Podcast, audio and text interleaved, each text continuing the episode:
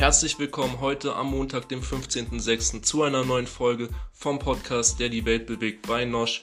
Heute mit der Thematik Coronavirus. Was ist der aktuelle Stand der Forschung? Wie sehen die aktuellen Zahlen aus? Und was sind die Maßnahmen der Politik, um ja, die Verbreitung des Coronavirus weiter, weiter einzuschränken? Und ähm, genau damit werden wir uns heute beschäftigen. In Deutschland gibt es Stand heute 187.000 bestätigte Corona-Fälle. Davon sind allerdings 171.000 auch schon wieder genesen. Und leider haben wir 8.800 Menschen zu betrauern, die ähm, ja, dem Coronavirus zum Opfer gefallen sind.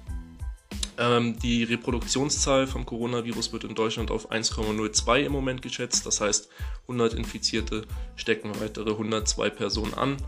Ähm, und ähm, ja, in, letzter, in, in, den letzten Wochen war ja vor allem auch die Debatte, ob Masken was bringen. In den meisten Bundesländern, beziehungsweise in allen Bundesländern, wurde dann doch die Maskenpflicht im äh, öffentlichen Raum durchgesetzt. Und ähm, besonders da, wo Menschenmassen äh, so äh, zusammentreffen in Form von Einkaufsmeilen oder im öffentlichen Nahverkehr, gab es die ganz klare Anordnung bzw. Empfehlung, dass Masken getragen werden müssen. Und das auch zu Recht anscheinend, denn ähm, ja, Studien und äh, Experten gehen davon aus, dass Masken äh, zum Beispiel in Italien laut, laut Spiegel 78.000 äh, Infektionen verhindert haben. Und ähm, das ist auch ganz klar, wenn man sich äh, die Zeit vor der Maskenpflicht an äh, Corona-Hotspots anguckt in Italien oder äh, New York ähm, und dann den Zeitpunkt ab, wo ähm, Empfehlungen zum Maskentragen ausgesprochen wurden äh, sind, kann man ganz klar äh, sehen, dass die Infektionszahlen runtergegangen sind. Insofern ähm, scheinen Masken wirklich ähm, das Ausschlag oder die ausschlaggebende Maßnahme zu sein, neben ähm, Quarantäne und Abstand, die äh, das Coronavirus aufhalten. Die Bundesregierung hat jetzt veröffentlicht, dass sie am Dienstag, also morgen, die Corona-Warn-App veröffentlichen will. Und ähm, die dient einfach noch dazu, dass wenn man weitere Lockerungen aufhebt im öffentlichen, ähm, beziehungsweise weitere Lockerungen zulässt im öffentlichen Leben, dass ähm, ja, die Menschen auf freiwilliger Basis ähm, diese Warn-App installieren können und äh, den Instituten wie dem Robert-Koch-Institut ermöglichen, die Infektionsketten und äh, den Reproduktionsfaktor einfach ähm, ja, genauer, genauer im Auge zu behalten ähm, da gab es äh, schon auch Proteste, datenschutzrechtlich, ähm, aber äh, das konnte man anscheinend beheben. Man hat sehr viel Geld in die Hand genommen. Insgesamt hat man von 20 Millionen gesprochen, die ähm, dafür in die Hand genommen wurden, um wirklich eine qualitativ hochwertige und genaue App zu programmieren, die ähm, dann ja für die breite Masse ab Dienstag verfügbar wird. An der App haben unter anderem auch ähm, ein Manager von SAP und die Deutsche Telekom mitgewirkt äh, und ähm, die funktioniert eigentlich so, dass sie über die Bluetooth-Funktion den Zeitraum ähm, misst, den ein Nutzer und eine Nutzerin zum Beispiel ähm, zusammen waren und sich näher als äh, zwei Meter gekommen sind. Und ab ähm, zweieinhalb Minuten werden dann automatisiert Identifikationsnummern übertragen ähm, die dann halt ähm, im Falle einer Infektion ähm, schlussfolgern lassen, ähm, dass die Personen, die sich da länger über einen längeren Zeitraum miteinander unterhalten haben, beziehungsweise einfach aufgehalten haben zusammen, ähm, eventuell sich gegenseitig infiziert haben. Das soweit zur neuen Corona-Warn-App vom Bund.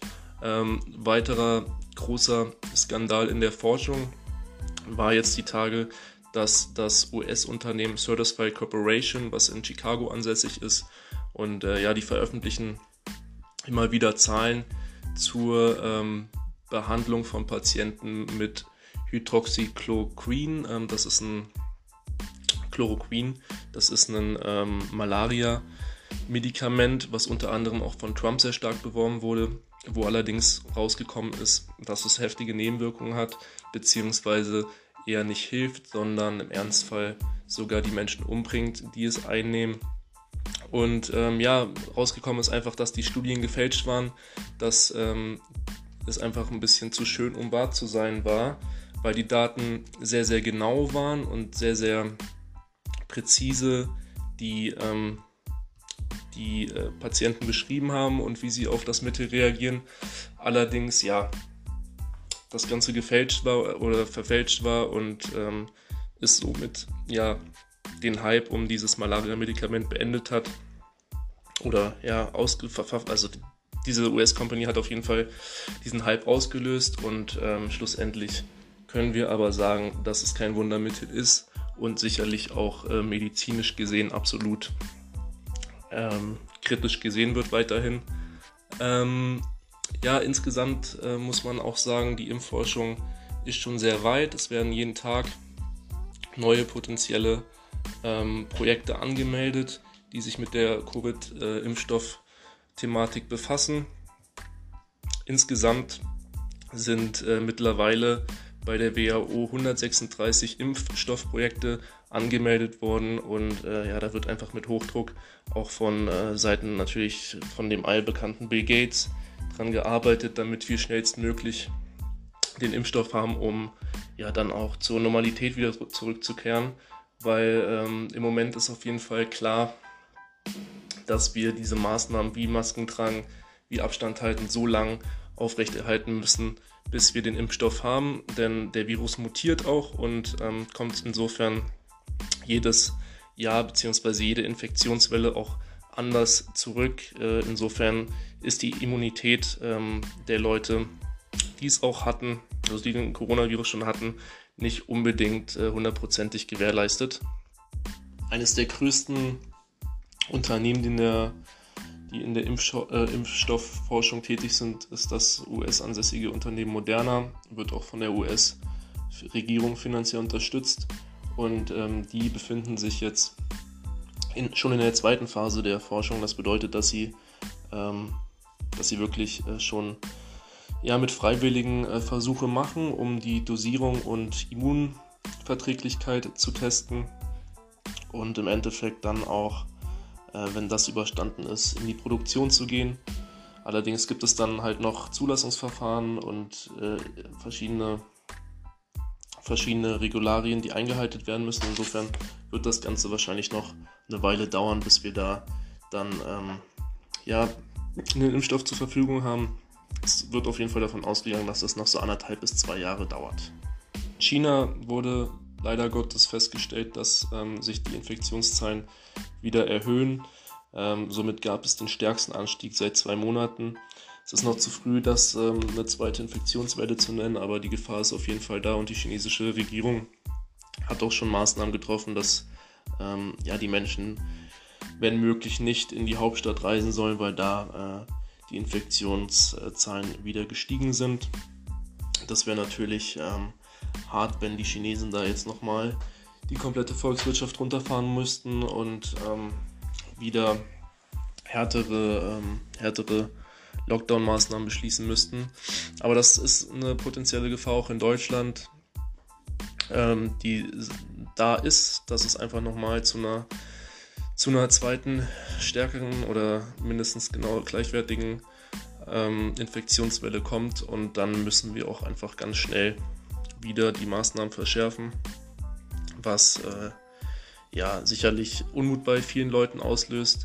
Aber ich denke mir einfach, es geht da um Menschenleben. Ähm, die Wirtschaft wird sich so oder so langfristig erholen. Spätestens wenn der Impfstoff da ist, wird die Wirtschaft wieder voll und ganz funktionieren.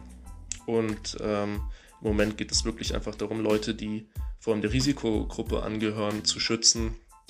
Und äh, ja, da muss man auf jeden Fall dranbleiben, dass man da nicht riskiert, ähm, wirklich eine komplette äh, Generation, das heißt in, in, Deutschland oder weltweit vor allem die älteren Menschen zu verlieren.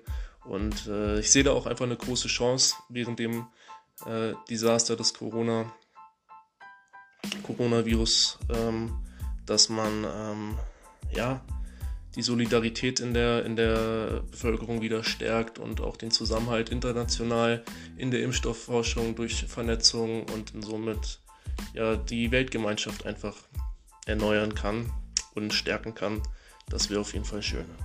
Insofern meiner Ansicht nach ähm, ergeben sich aus so einer Krise einfach auch Möglichkeiten für die Menschheit, für die Weltgemeinschaft in Sachen Solidarität und Zusammenhalt. Und ähm, ja, auch in Sachen, in Sachen Klima, Klimaveränderung, Klimawandel kann man da sicherlich äh, sich jetzt auch nochmal irgendwie neu aufstellen und äh, anders auf die Dinge schauen. Ich persönlich hatte, hatte Corona, glaube ich schon, ähm, war richtig krank im, im März, weil bei meiner Freundin gab es einen positiven Corona-Fall auf Arbeit, insofern wäre das schlüssig. Allerdings habe ich noch keinen Antikörpertest gemacht. Äh, Denke ich mir auch. Weiß ich nicht, ob die schon so genau sind. Habe ich gelesen, dass die noch nicht so zuverlässig sind, dass sie wirklich anwendbar sind. Wäre dann ein bisschen scheiße, wenn der Test dann sagt, ja, ich habe Antikörper und dann habe ich es doch nicht und äh, doch nicht gehabt. Aber mal sehen, das werde ich, denke ich, in Zukunft machen. In dem Sinne, ich hoffe, ihr seid ein bisschen schlauer jetzt als davor und äh, wünsche euch noch einen schönen Tag. Bis denne und ciao.